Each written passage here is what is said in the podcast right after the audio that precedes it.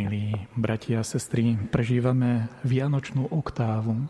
To je 8 dní, kedy nám církev v rámci liturgie predkladá, aby sme sa zastavili pri dieťati Ježiš.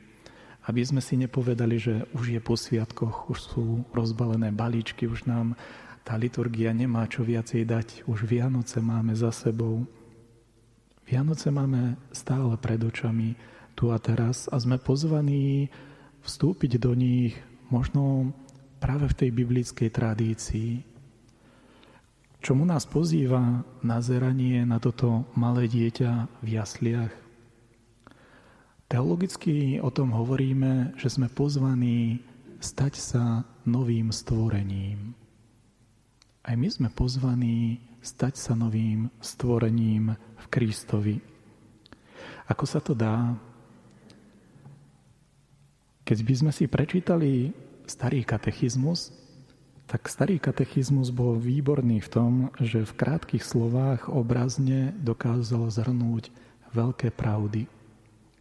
A pravda o tom starom stvorení, ktoré padlo do hriechu, v tom starom katechizme bola zhrnutá, že keď človek zrešil, tak sa rozum zatemnil a vôľa sa naklonila k zlému. Keď človek zhrešil, ako si stratil schopnosť poznať plnosť pravdy a začal si skôr vyberať pravdu, ktorá jemu vyhovuje.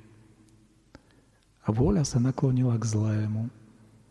Podobne dobro niekedy nás pozýva k tomu robiť aj veci, ktoré sú nám nepríjemné. Ale my ľudia máme sklony skôr vyberať si to, čo je príjemné a to pomenovať ako dobro.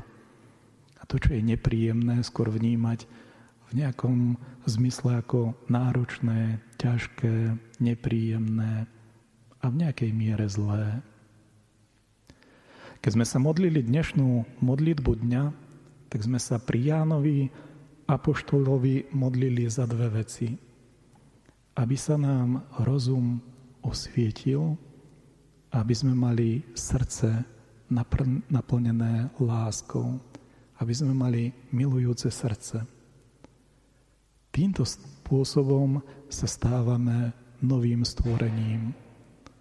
Vedieť Ježiša Krista pozvať, aby osvietil náš rozum, aby zapálil naše srdce jeho láskou, je dielo milosti. Takto sa môžeme stať novým stvorením pri jasliach Ježiša Krista.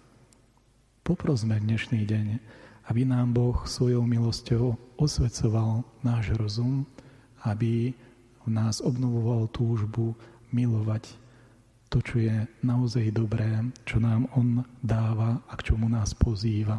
Amen.